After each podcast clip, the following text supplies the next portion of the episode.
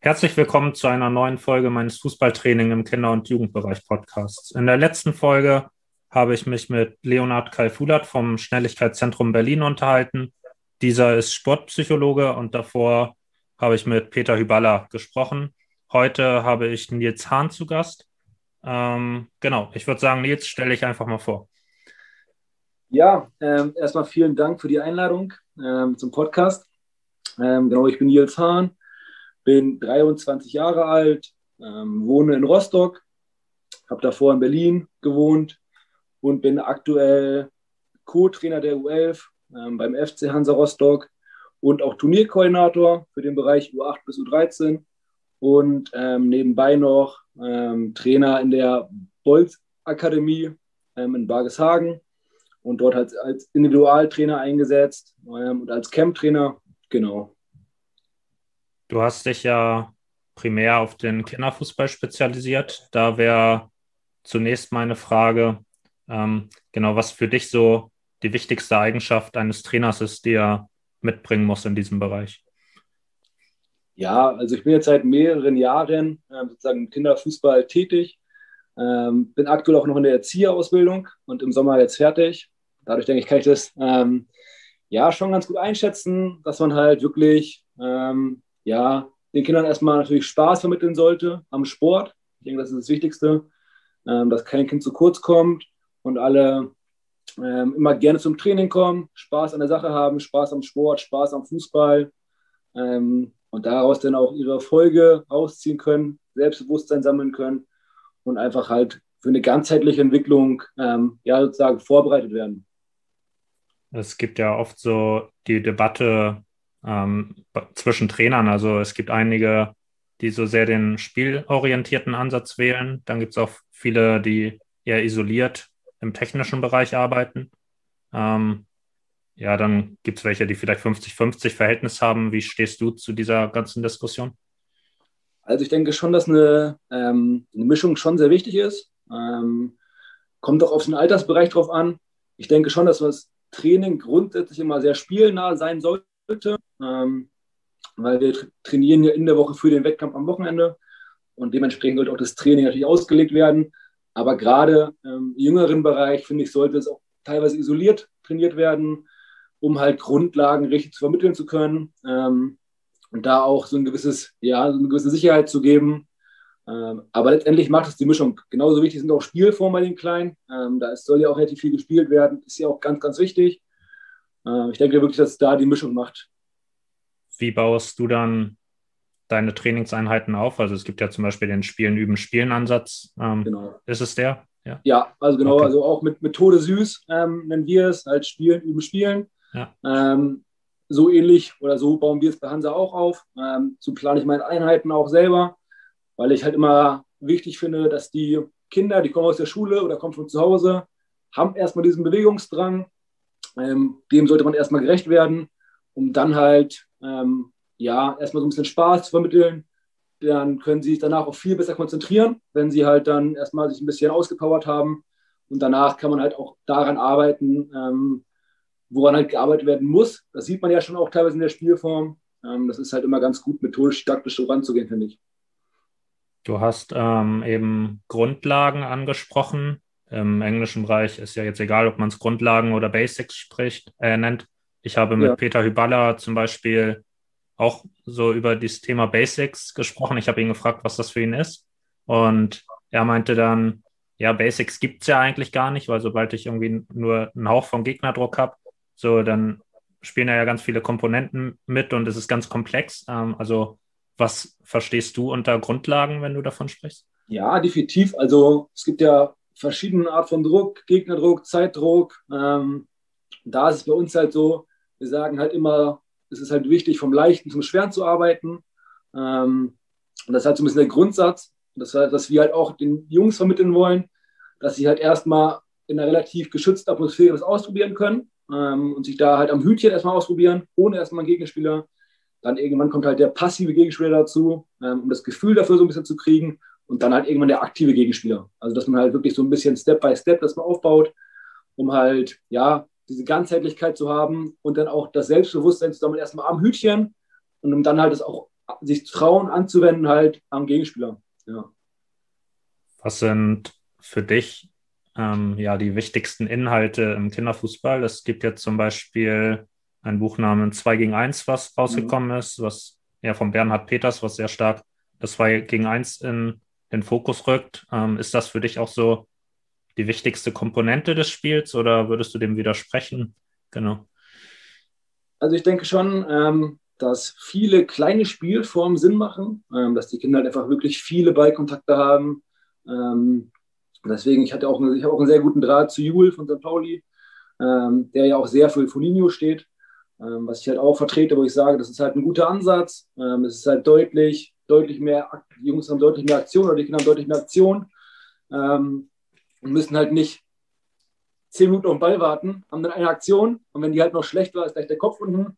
Und so haben sie halt viele ähm, mögliche Aktionen und können sie halt immer ausprobieren. Deswegen denke ich, dass kleine Spielformen schon sehr, sehr wichtig sind.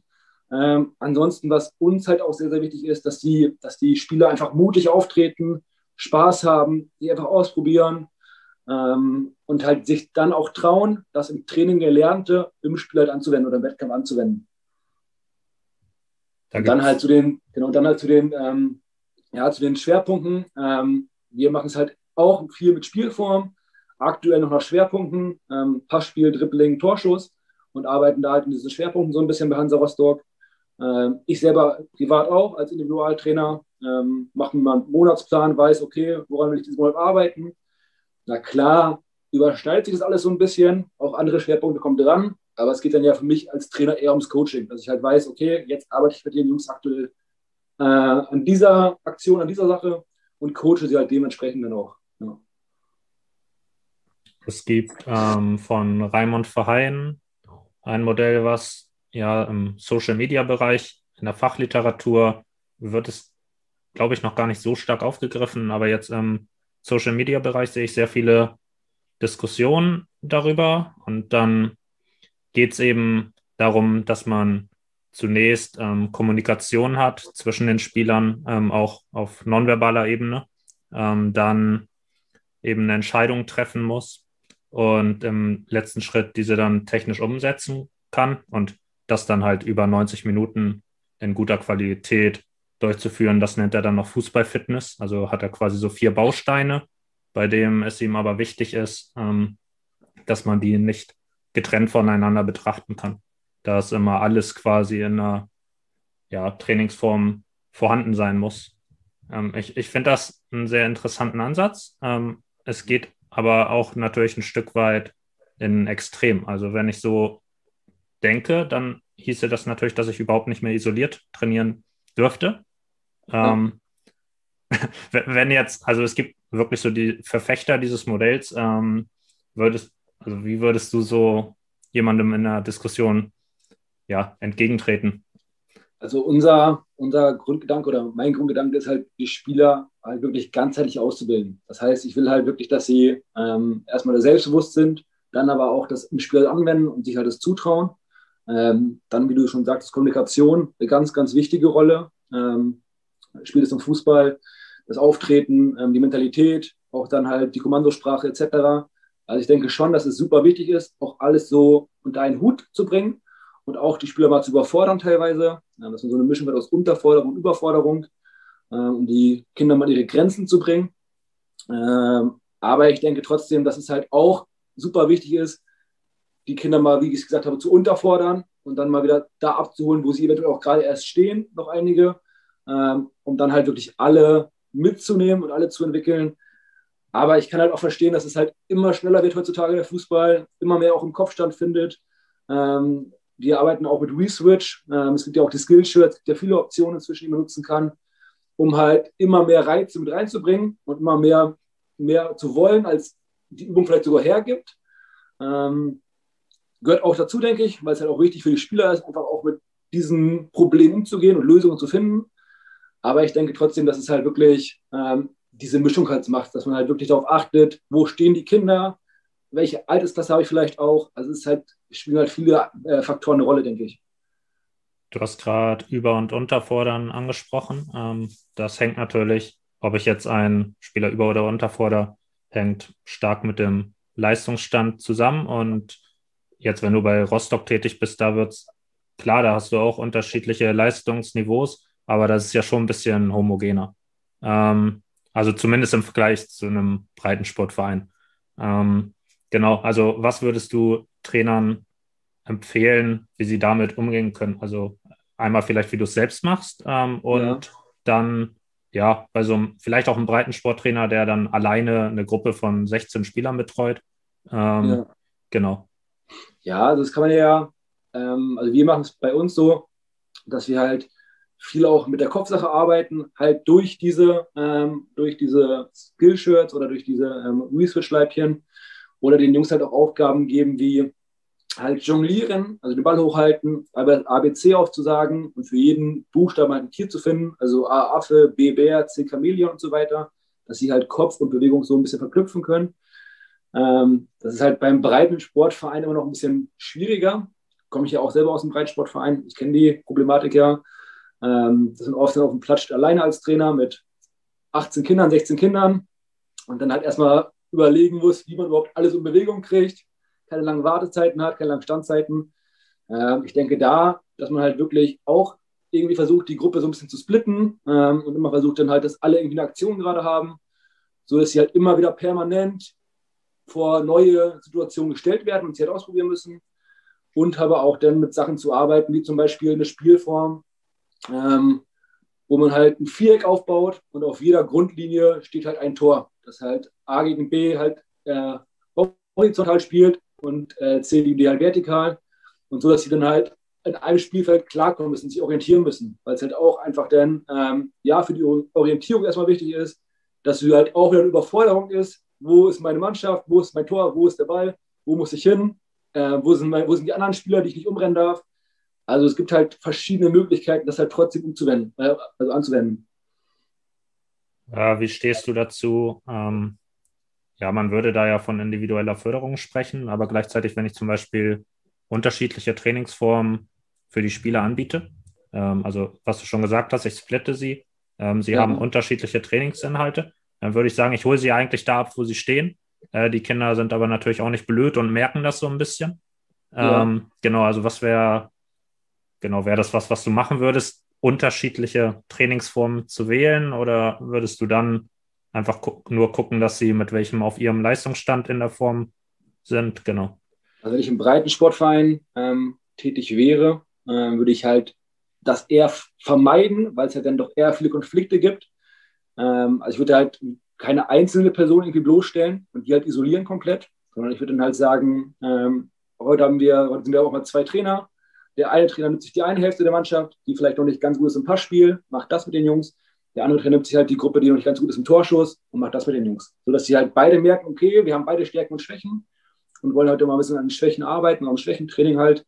Äh, aber halt trotzdem nicht alleine so in den Vordergrund gerückt werden und sagen, ja, guck mal, da läuft so nicht ganz so rund, der kann noch nicht ganz so viel. Und dass man halt eher diesen Gruppenbezug hat dann. Ähm, und dann halt deine Spielform halt, ja, auch mal die Jungs halt einteilt in Gruppen, wie sie halt aktuell stehen ähm, damit sie es halt auch selber mal wahrnehmen und auch merken und auch ähm, selber mal reflektieren können, aber halt auch immer wieder eine Perspektive aufzuzeigen, immer wieder zu motivieren, ähm, positiv zuzusprechen und sagen, hey, du bist auf einem guten Weg, ähm, aber es bringt dich hier halt deutlich mehr aktuell, weil du dich hier halt besser entwickeln kannst ähm, und viele Aktionen hast, anstatt da beim anderen mitzulaufen, wo du selber keinen Spaß hast, sondern erstmal ähm, in, deinem, in deiner Wohlfühlatmosphäre sozusagen dich entwickeln, um dann halt wieder eine neue Herausforderung zu bekommen. Ähm, Über- und Unterforderung ist ja auch im Spielbetrieb ein Thema. Ähm, da gibt es ja jetzt neue Ansätze, zum Beispiel mit dem Funinho.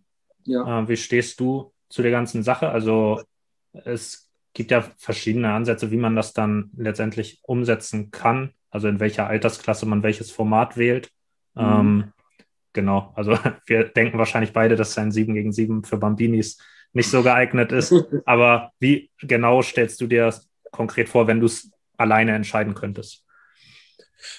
Wie gesagt, ich habe da einen sehr guten Draht zu Jule von Pauli, der ja wirklich sehr, sehr viel steht ähm, und da ja auch sehr, sehr hinterher ist. Ähm, und ich sehe es halt ähnlich. Ich denke, dass es halt super, super viel Sinn macht im U6, U7, U8-Bereich, das halt erstmal viel zu nutzen im Training, ähm, und da auch an Wochenenden zu nutzen.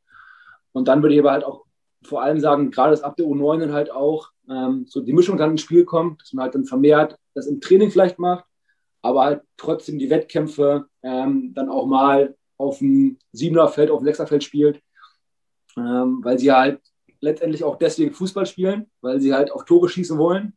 Und das ist halt das Spiel, was sie halt auch im Fernsehen sehen, bei ihren Vorbildern. Ähm, ich denke, dass es halt da ab der U9 auch schon so die Mischung so ein bisschen mehr dann in den Vordergrund kommen darf. Im Training viel Funinho, weil es ja auch so, umso kleiner die Spielform, umso anstrengender wird das Training ja auch. Ähm, kann man ja auch gut so steuern. Aber dann halt am Wochenende halt trotzdem auch Wettkämpfe zu haben, ähm, auch da verschiedene Mischungen zu haben, auch mal Funinho, aber auch mal 4 gegen äh, 4 plus 1 gegen 4 plus 1 oder mal ein 7 gegen 7, ähm, dass man da halt auch unterschiedliche Reize setzt. Und bei den Kleinen sage ich halt, dass es halt komplett der richtige Ansatz ist, ähm, weil die halt einfach Selbstbewusstsein sammeln können durch viele Aktionen. Ähm, wenn eine Aktion jetzt mal nicht gelingt, haben sie Sekunden später die nächste Aktion, können sich wieder auszeichnen. Ähm, denke ich, ist ein richtiger Ansatz. Ich hatte ja auch eine Folge mit Matthias Lochmann. Da haben wir auch darüber gesprochen, über das ganze Thema von Nino. Und er meinte, dass der Spielbetrieb ja auch den ja, Trainingsbetrieb bestimmt. Also wenn ich jetzt am Wochenende ein 3 gegen 3 spiele, dann trainiere ich entsprechend. Wenn ich ein 7 gegen 7 spiele, dann werde ich nicht die ganze Zeit 3 gegen 3 trainieren als ja, typischer Breitensporttrainer, den man sich jetzt, das klingt jetzt so negativ konnotiert, das meine ich damit nicht, aber vielleicht, genau, dass man sich nicht so sehr mit der Materie auskennt, eine Mannschaft vielleicht auch in der Not übernimmt. Ähm, genau, und dann würde man vielleicht sich, was ja auch eigentlich erstmal ein guter Gedanke ist, sich am Spiel zu orientieren, spielnah zu trainieren.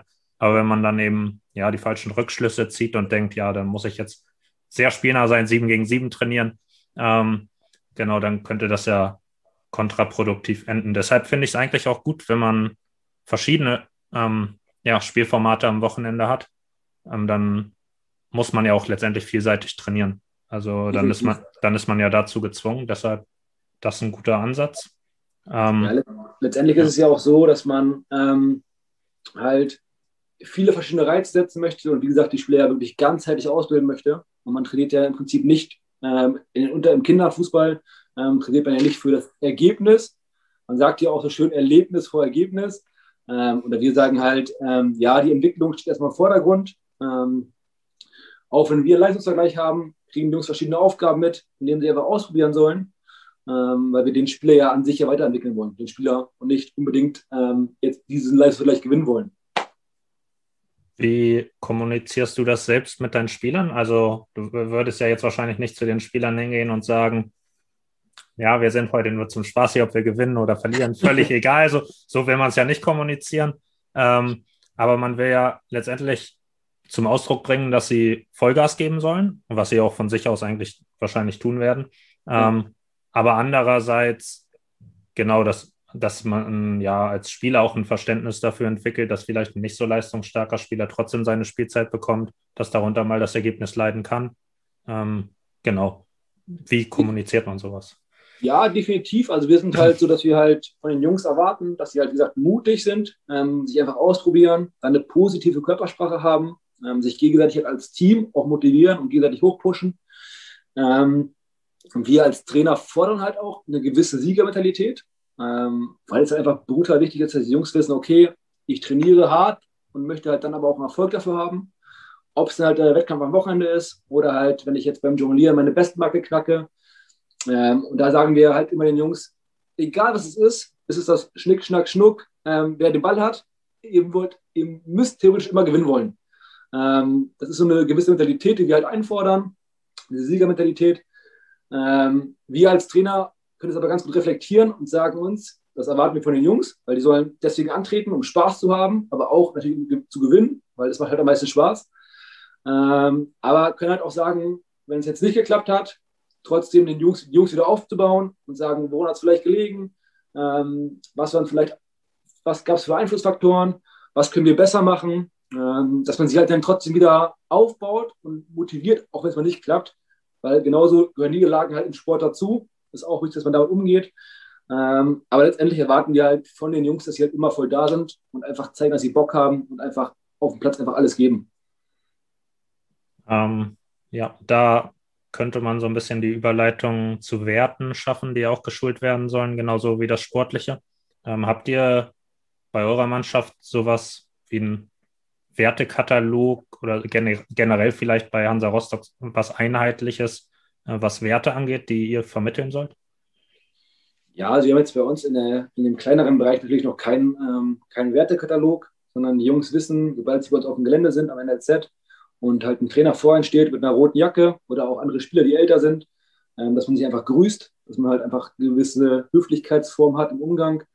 Ähm, dann haben wir aber trotzdem das auch so geregelt, dass sie halt trotzdem auch eine gewisse Wohlfühlatmosphäre haben. Ähm, Im Grundlagenbereich zum Beispiel duzen uns die Trainer, äh, duzen uns die Spieler und ist halt auf einer relativ vernünftigen Ebene. Wir haben trotzdem eine Respekt, Respektsperson, aber die Jungs wissen halt, okay, wenn sie Probleme haben, können sie immer zu uns kommen, ähm, sodass sie halt auch bodenständig vor allem ähm, ja, ausgebildet werden und wir auch sagen, wir wollen nicht, dass ihr in der Schule jetzt eure Handsachen tragt, weil nur deswegen seid ihr halt nichts Besseres, sondern klar, das habt ihr euch verdient, habt ihr euch erarbeitet, aber deswegen muss man damit ja nicht angeben. Also es ist halt, ihr seid ein Kind wie jedes andere auch, ähm, habt zwar andere Stärken als die anderen Kinder vielleicht, aber dafür haben die auch wieder andere Stärken. Ähm, uns ist halt wichtig, dass die Jungs halt wirklich einfach eine gewisse Bodenständigkeit mitbringen, eine gewisse Höflichkeit, ähm, eine gewisse Zuverlässigkeit. Ähm, deswegen, dass die Jungs halt auch ihre Tasche selber tragen, ihre Tasche selber packen ähm, und dann halt einfach, ja, wie gesagt, ganzheitlich ausgebildet werden. Ob es der fußballerische Bereich ist, ob es der menschliche Bereich ist. Wir haben viele Pädagogen bei uns ähm, angestellt. Wir haben viele Lehrer, die als Trainer arbeiten. Ähm, ich denke, das kriegen wir schon ganz gut hin, dass halt eine angenehme Arbeitsatmosphäre herrscht, ähm, aber trotzdem auch die Jungs wissen, okay, hier ist Fußball, hier kommt es drauf an, wir müssen uns zeigen, wir wollen es beweisen, wir wollen das lernen. Ähm, ja, das sind, glaube ich, so die wesentlichen Sachen. Wo du gerade noch ähm, andere Rollen im NLZ ansprichst, da hatte ich auch so eine ja, Diskussion mit Peter Hüballer drüber, beziehungsweise keine Diskussion. Er hat sich nur zu dem Thema geäußert. Ich habe es erstmal still hingenommen, weil ich selbst gar nicht wirklich so eine Meinung dazu habe. Ähm, er hat im NLZ so den Trainerstab angesprochen, dass es ihm zu groß wäre. Also er meinte, es wäre einfach nur eine, ja, eine Häufung von Wissen, aber der Spieler würde davon nicht profitieren. Ähm, siehst du vielleicht, beziehungsweise, ja, würdest du dem mit Vorteilen, die du da siehst, entgegnen? Also du kennst es ja selbst aus der Praxis wahrscheinlich mit größeren Trainerstäben. Genau. genau. Ähm, also ich kann dazu halt sagen, ähm, wir sind ja halt ein Drittliga-NLZ. Ähm, ich denke, dass bei der Erstliga- und Zweitliga-NLZ halt auch mal ein bisschen ja, was anderes ist, auch von dem Personal. Ähm, bei uns ist halt trotz dieser NLZ-Atmosphäre, ist es halt sehr familiär. Ähm, das heißt, wir haben halt generell unter den Trainern einen super guten Umgang. Ähm, der U8-Trainer kennt den U17-Trainer gut, die tauschen sich viele regelmäßig aus. Ähm, wir haben ein Großraumbüro. Das ist halt der Austausch ist halt immer gewährleistet. Und davon profitieren halt auch die Jungs, weil halt ähm, die Jungs wissen, ähm, ja, die Atmosphäre ist einfach gut. Hier ist ein angenehmes, eine angenehme Arbeitsatmosphäre. Ähm, und die Jungs untereinander vermitteln das sich auch gegenseitig. Ähm, ich denke nicht, dass wir zu groß aufgestellt sind. Klar haben wir auch Sportpsychologen, Pädagogen, ähm, einen Internatsleiter, einen sportlichen Leiter, einen Orga-Leiter, ähm, einen NLZ-Leiter. Aber ich denke, dass es auch wirklich wesentliche Sachen sind, um die Qualität halt zu gewährleisten. Ähm, aber halt trotzdem der Umgang im NLZ im Gebäude halt wirklich sehr persönlich ist. Ich hatte letztes Mal vor, ähm, ja, leider schon gewisser Zeit Training gehabt mit einem meiner Spieler, mit einem U11-Spieler. Äh, und habe dem nochmal so ein bisschen ähm, das NLZ nochmal so ein bisschen gezeigt, weil er noch auf seine Eltern warten musste. Habe ich denen halt nochmal gezeigt, ja, wo der Kraftraum ist, etc. Weil es kennt halt ein U11-Spieler noch nicht ganz so, weil er dort noch in Berührung kommt. Und da war halt ein Spieler aus der U19 drin und hat halt gesagt, ey, cool, komm, lass dich mal kurz 10 Minuten hier, ich zeige dir mal ein paar Übungen. Natürlich alles ohne Gewichte, alles mit einem Körpergewicht. Aber nach 10 Minuten kam der Spieler da raus, völlig zufrieden, weil er halt von den Großen angenommen worden ist ähm, und einfach super, super herzlich empfangen worden ist. Und ich denke, das ist das, was wir auch vermitteln wollen. Ähm, ja, wir haben viele Leute, die auch ein gewisses Know-how mitbringen oder auch ein gewisses Fachwissen, aber es trotzdem auch gut an die Spieler vermitteln können, weil wir halt sehr familiär sind und weil wir halt auch immer Ansprech immer ansprechbar sind für die Spieler, ähm, egal welcher Trainer. Ja. Am Ende jeder Folge stelle ich immer noch ja, die Abschlussfrage, die immer dieselbe ist. Ähm, die wäre in diesem Fall ähm, wieder, ähm, was deine Top 3 Tipps für Kinder- und Jugendtrainer sind. Genau, wenn du dich für drei entscheiden müsstest. Tatsächlich, ähm, nochmal diesen Foninho-Gedanken aufzu, ähm, aufzugreifen, denke ich, dass einfach wirklich ähm, der Spaß im Vordergrund stehen sollte.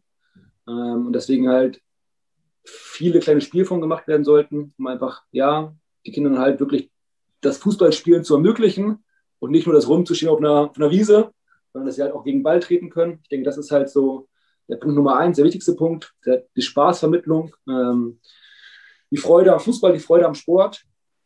Ähm, Tipp zwei würde ich halt immer sagen, auch ähm, der Umgang mit Spielern und Eltern auf Augenhöhe. Ähm, weil im Kinderfußball geht halt nichts über die Eltern, äh, muss man halt auch so sagen. Man will, das Ziel sollte sein, die Spieler halt gemeinsam ganzheitlich zu entwickeln. Äh, und das geht halt nun mal nicht ohne die Eltern. Und dass, die, dass es halt einfach ein vernünftiger Austausch sein sollte und man nicht sagen sollte, ich bin jetzt der Trainer, ich mache mein eigenes Ding. Na klar, hat man seine eigenen Ansichten, sollte die auch vertreten. Ähm, aber sollte sich halt auch nicht zu schade sein, Hilfe mal anzunehmen, wenn es mal gebraucht wird im Breitensportverein. Ähm, da halt auf eine vernünftige ja, Atmosphäre zu achten. Und ansonsten, wie gesagt, halt Erlebnis äh, vor Ergebnis klingt, klingt ganz witzig, finde ich. Ähm, aber sollte halt im, im, ja, im Kinderfußball halt ein Grundsatz sein, weil man halt nicht für irgendein Ergebnis ähm, trainiert. Auch bei uns, der U19-Spieler, äh, U19-Trainer wird später nicht einen äh, U11-Spieler fragen, der bei ihm angekommen ist. Wie hast du denn in der U11 gespielt gegen Hamburger SV. Das interessiert halt nach vier, fünf Jahren keinen mehr, auch nach ein, zwei Jahren wahrscheinlich schon nicht mehr. Ähm, dann wird er halt fragen, kannst du vernünftigen Pass spielen? Kannst du dich im 1 gegen 1 behaupten? Ähm, und denke, dass halt das, das wichtig ist, dass man sich halt wirklich dementsprechend halt auch darauf einlässt, nicht jedes Spiel zu gewinnen, sondern halt dann lieber verschiedene Ziele zu setzen für die Jungs und die oder die Mädels und die dann halt ganzheitlich zu entwickeln. Ja. Dann Vielen Dank nochmal, dass du dir heute die Zeit genommen hast. Das war unsere Folge mit Nils Hahn. Ähm, einen weiteren Gast kann ich bisher noch nicht ankündigen, aber da bin ich schon in Gesprächen. Und dann bis zum nächsten Mal.